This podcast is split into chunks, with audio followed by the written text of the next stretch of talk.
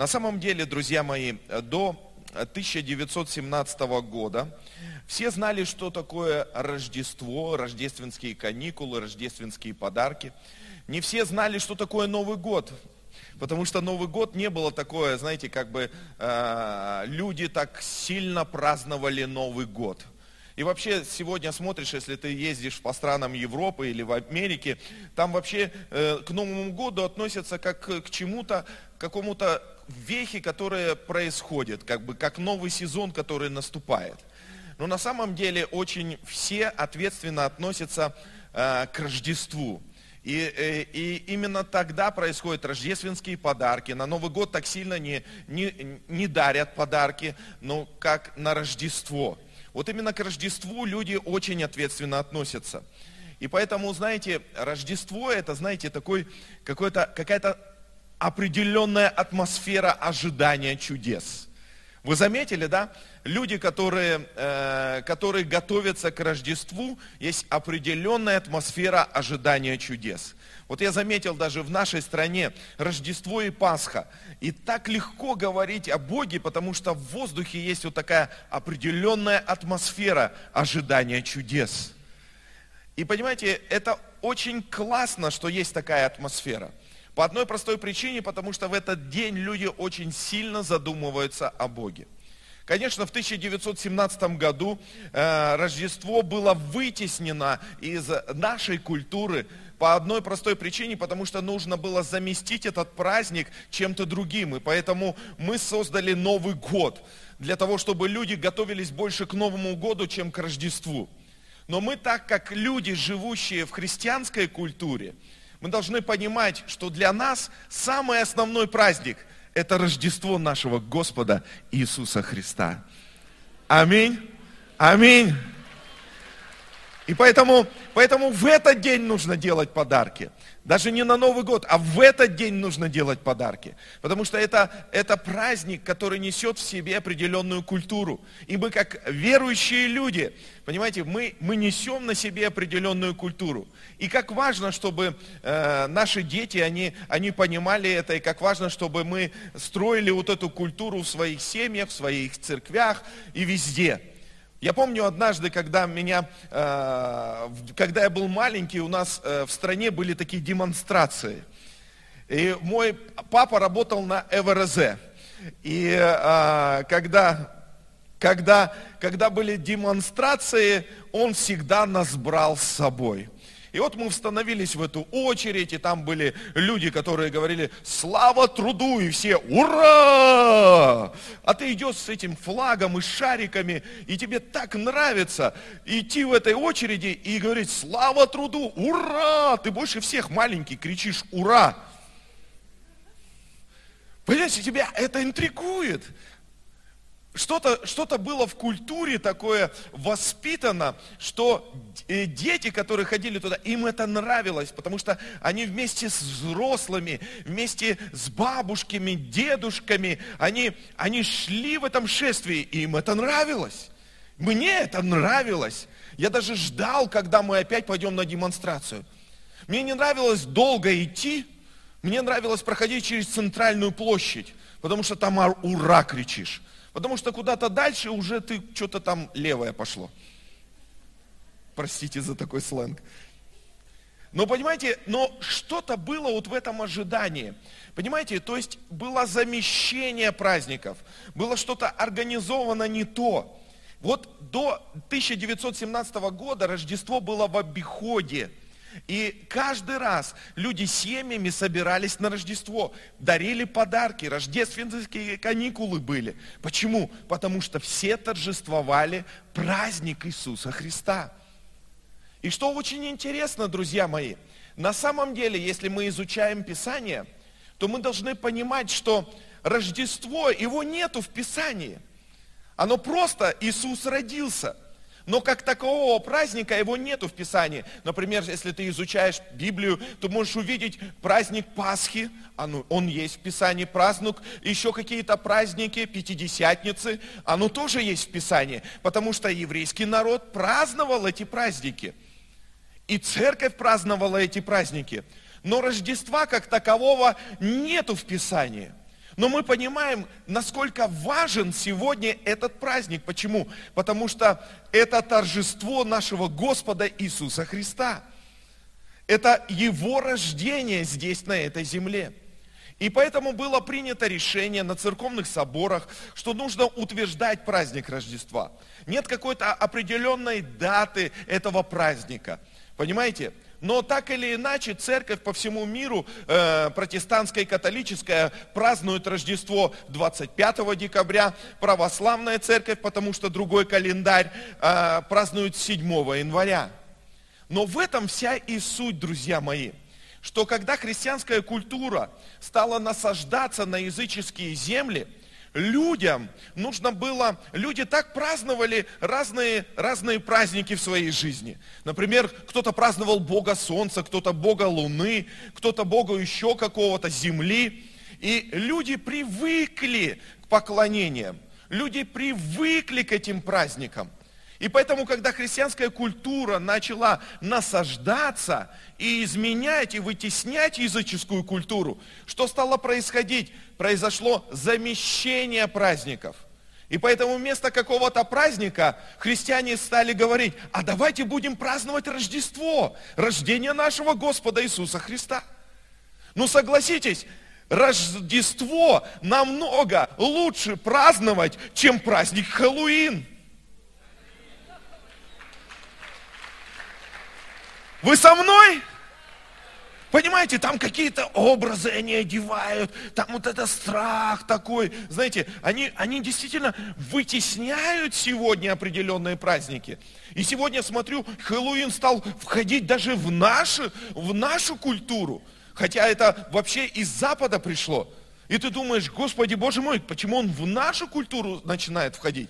Какие-то языческие праздники мы стали подчеркивать. Друзья мои, Рождество – это наша культура христиан. Аминь. Поэтому, понимаете, когда мы празднуем Рождество в своих семьях, со своими детьми, в церкви, э, со своими коллегами, что происходит – мы вытесняем языческую культуру, и мы начинаем торжествовать нашу христианскую культуру. Аминь. Вместо того, чтобы наши дети начали праздновать Хэллоуин, вместо этого нам нужно что сделать? Нам нужно христианские вещи вносить прямо с неба, для того, чтобы утверждать здесь, на этой земле. Аминь. Вы согласны со мной?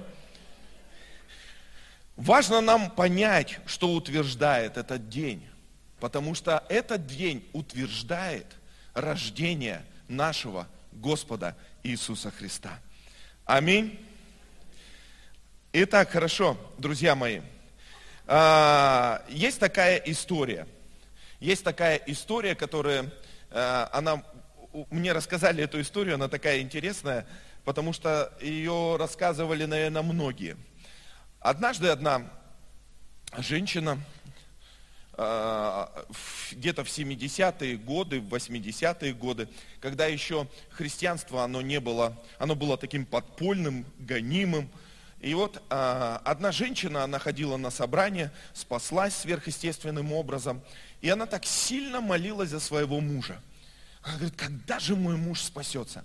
И она приходила каждый раз домой и говорила, слушай, тебе нужно попасть к нам в церковь. У нас такие проповедники, у нас так классно. Они так раскрывают Библию, что тебе так сильно понравится.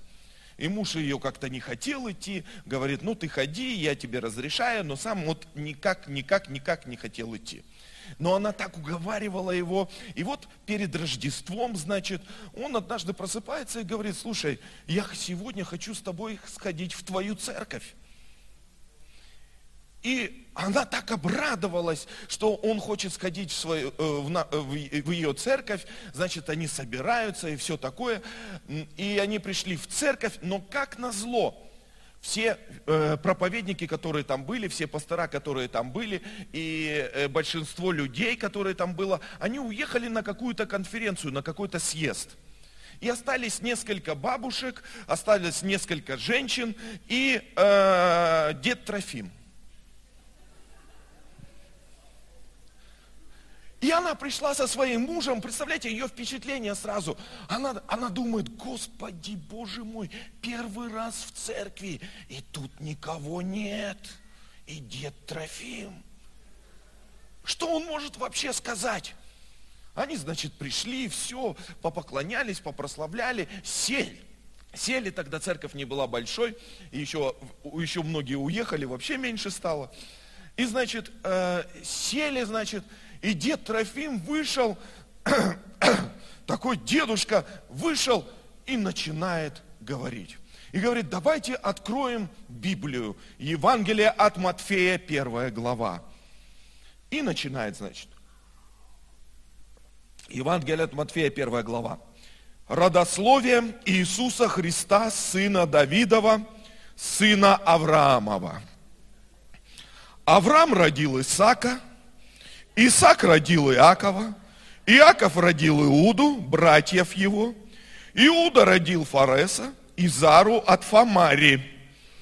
Фарес родил Есрома, Есром родил Арама, Арам родил Амикада, Амикад родил Насона, Насон родил Салмона. Вам о чем-нибудь это говорит? Ну, кто Библию читает, говорит.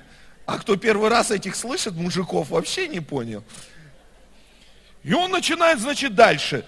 Салмон родил Ваоза от Раханы. Воос родил Авида, и пошло целая глава. Значит, Иосиф, там все друг друга родили, и мужики рожали. И потом закрыл Библию и сказал, а потом родился Иисус. Аминь.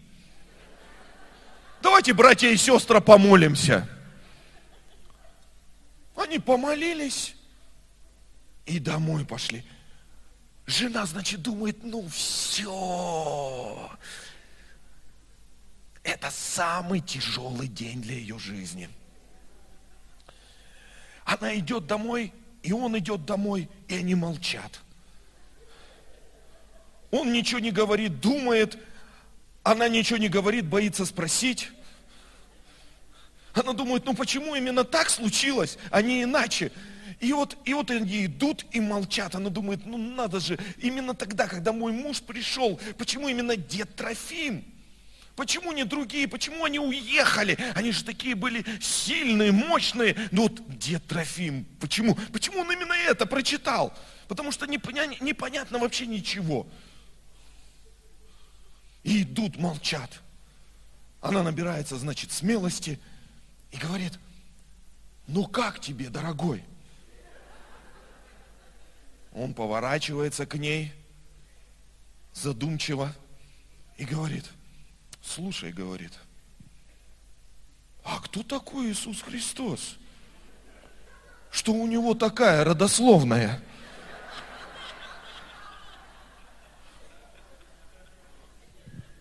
Она на него посмотрела и говорит, вот это да. Он говорит, мне так интересно стало ну-ка дай-ка мне Библию, я почитаю. Он начал читать Библию, покаялся и стал ходить в церковь. Дайте Господу огромные аплодисменты. Понимаете, не всегда не всегда, как мы, мы, мы по своим ожиданиям именно. Вот иногда смотришь на э, и думаешь, ну это, это вот этот день, это точно, ну почему именно так? Я хотел, чтобы по-другому было. А именно в этот день и нужно, чтобы он пришел. Аминь. Понимаете, Бог приводит к спасению. Поэтому, понимаешь, спасение каждый день. Многие говорят, вот если будет пастор проповедовать или кто-то или кто-то другой проповедовать, вот в этот день пойду, а в этот день не пойду, а в этот день приведу. Спасение каждый день. Потому что именно в это время Бог приготовил для спасения каждого человека. Аминь. Но знаете, касаясь родословной Иисуса Христа в Евангелии от Матфея, э, первой главы, когда мы читаем, мы поражаемся, э, как, как Иисус родился вообще на эту землю. Потому что, э, знаете, иногда смотришь на царей, у них есть такая генеалогия, у них есть древо такое, и каждый он родил кого-то по царской линии. А ты смотришь на рождение Иисуса Христа, и ты просто, ты просто смотришь и думаешь, Господи, Боже мой, какие вообще люди попали в Его родословие. И вообще смотришь на них и думаешь, как они вообще попали туда. Потому что вот смотрите, мы тут с вами немножко э, поменя, э, прочитали, например, Иуда родил Фареса, э, Изару от Фомари. Кто такая Фомарь? Фомарь это женщина, которой Иуда отправил своих сыновей. Одного пришел, тот был негодным, и он ушел. Второго, второго женил Анана, тот тоже был негодным, и у него было, были проблемы. И Фомарь что решила? Переоденусь-ка я, мне дети нужны. И она подлезла к Иуде, и родились Фарес и Есром. И ты думаешь, ну как эти-то здесь оказались? Смотришь на них, как они здесь оказались. Дальше еще генеалогия Салмон, Ваос, Руфь. Понимаете? И смотришь, например, э, кто-то там было, э, кто-то был э, таким человеком, кто-то был вообще кардинально другим человеком. Смотришь, один был чистый и праведный, другой был вообще нечестивец. Рав блудница как-то там затесалась. Она вообще блудила всю свою жизнь. А потом народ израильский мимо проходил. Она говорит, вы народ Божий, я повязочку. Вот, чтобы вы понимали, что народ вас боится, я вам дам убежище. И повязочку такую сделала. И все, и она в родословии Иисуса. Ты думаешь, Господи, Боже мой. Например, Бог рождает Давида, который вообще убил, прелюбодействовал. Отсюда из их прелюбодеяния родился Соломон, который стал на престоле. Смотришь, один убил, прелюбодействовал, но слава Богу, что у него сердце хорошее было. Потому что Бог сам восхищается его сердцем. Говорит, какое сердце у Давида. Потом Соломон, который, который мудрый царь был. Мудрый царь. У него, у него, он своей мудростью так сделал, что все цари пришли и поклонились. Все восхищались Богом. А в конце жизни, или старый стал, или еще что-то, тысячу жены наложниц себе приобрел. И говорится, развратилось его сердце. И смотришь, он в генеалогии Иисуса. А потом после Соломона царство разделилось. Возник такой царь Манасия, который здесь тоже в, ген, в генеалогии. А Манасия что он делал? Он вообще отвращал свой народ от Бога. Он конкретно отвращал свой народ на Бога. Вот он поклонялся всем. Видел дерево, давай кланяться. Всех своих детей через огонь провел специально, чтобы очистить как-то их, не знаю по каким по параметрам. Понимаете, это как в Индии. Корова идет, таксисты стоят. Корова идет, святое животное. И вот Манасия, он был таким человеком. Он кланялся всем, он везде поклонялся, он вообще уничтожал имя Бога в своей стране. И ты думаешь, Господи, Боже мой, как они попали в генеалогию Иисуса. И когда ты читаешь эту генеалогию, ты видишь и праведников, и неправедников, и беззаконников, и людей, стремящихся к истине. Ты видишь и людей легкого поведения – ты видишь развратных людей. И ты думаешь, Господи, Боже мой, в генеалогии Иисуса все вместились. Вы знаете, вот в этом и заключена вся сила и власть рождения нашего Господа. Потому что даже там, в генеалогии, Он мог вместить всех.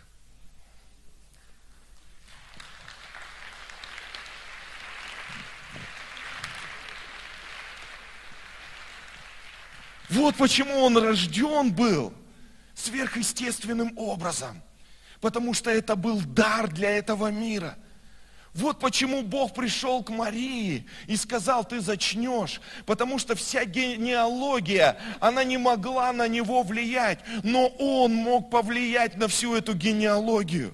Понимаешь, когда ты смотришь на рождение Иисуса, и ты потрясаешься Его рождением. Почему? По одной простой причине. Потому что ты восхищаешься, что наш Бог, вот казалось бы, вся генеалогия ужасна, но Он рождается, и Он вмещает всех. Как сегодня в нашей церкви, сегодня в нашей церкви вмещаются все люди благодаря нашему Иисусу Христу и бывшие ком- ком- коммунисты здесь, и бывшие работники там еще какие-то, и учителя, и люди, которые из преступного мира, и люди, которые всю жизнь свою, можно сказать, свято жили. И вот они встречаются. Почему? Потому что Иисус вмещает всех людей. Дайте Господу огромные аплодисменты.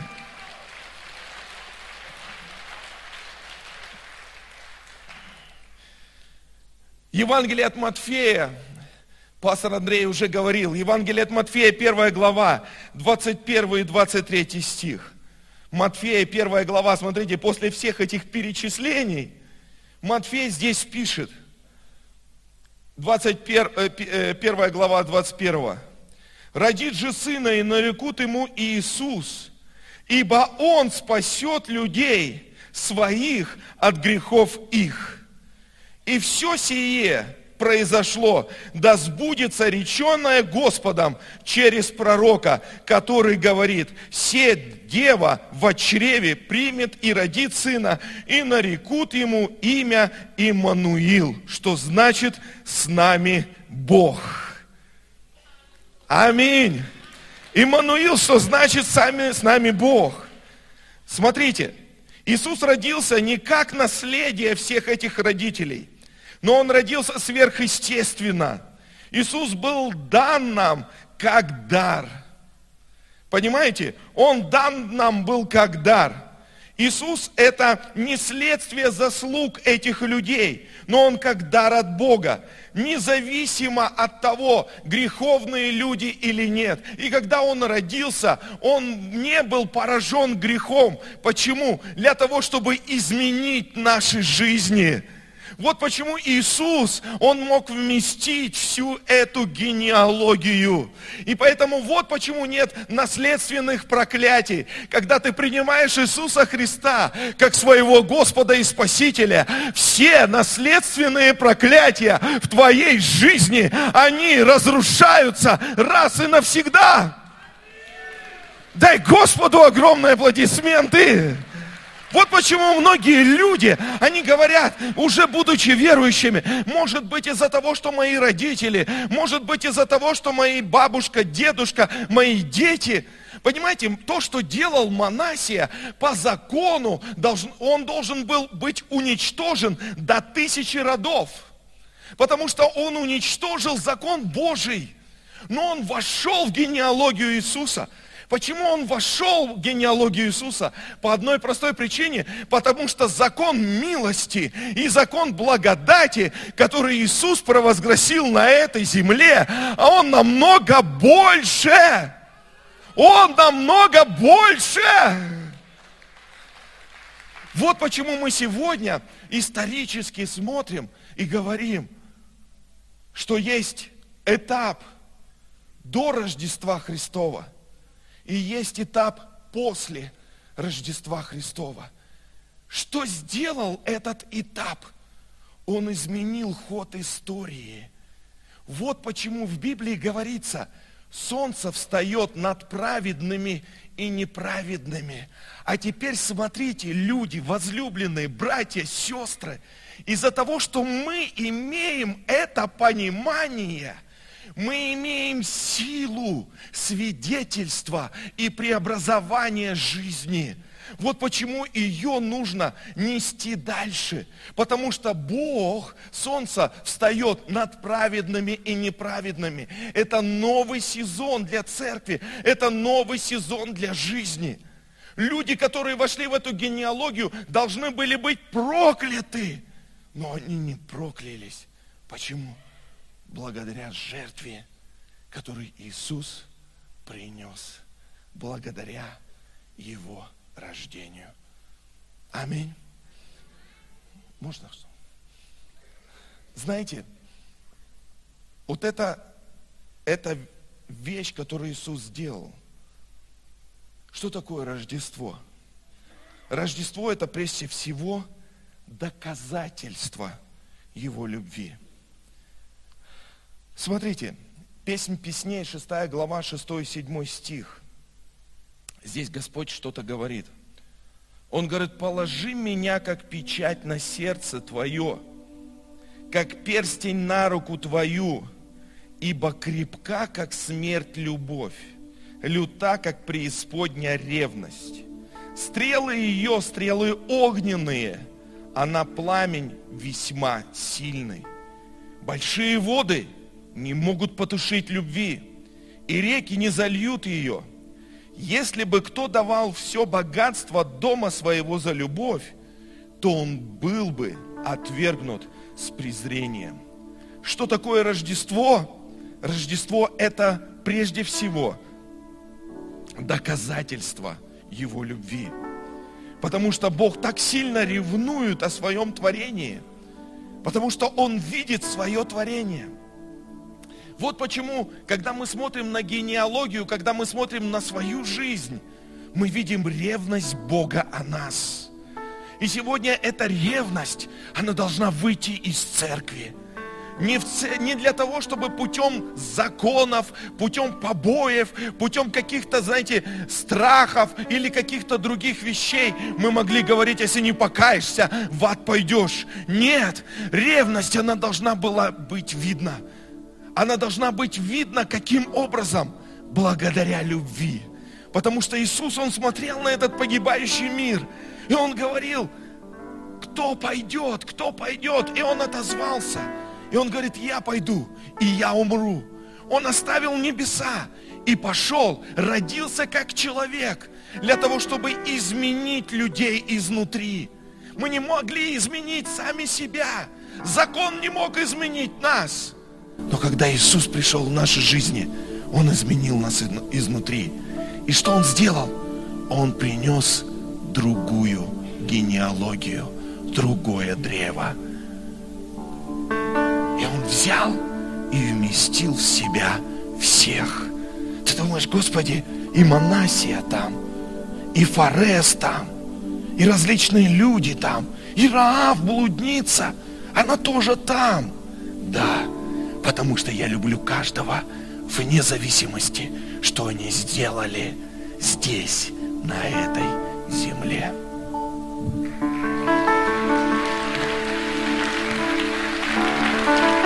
Вот оно Рождество! Вот оно Рождество!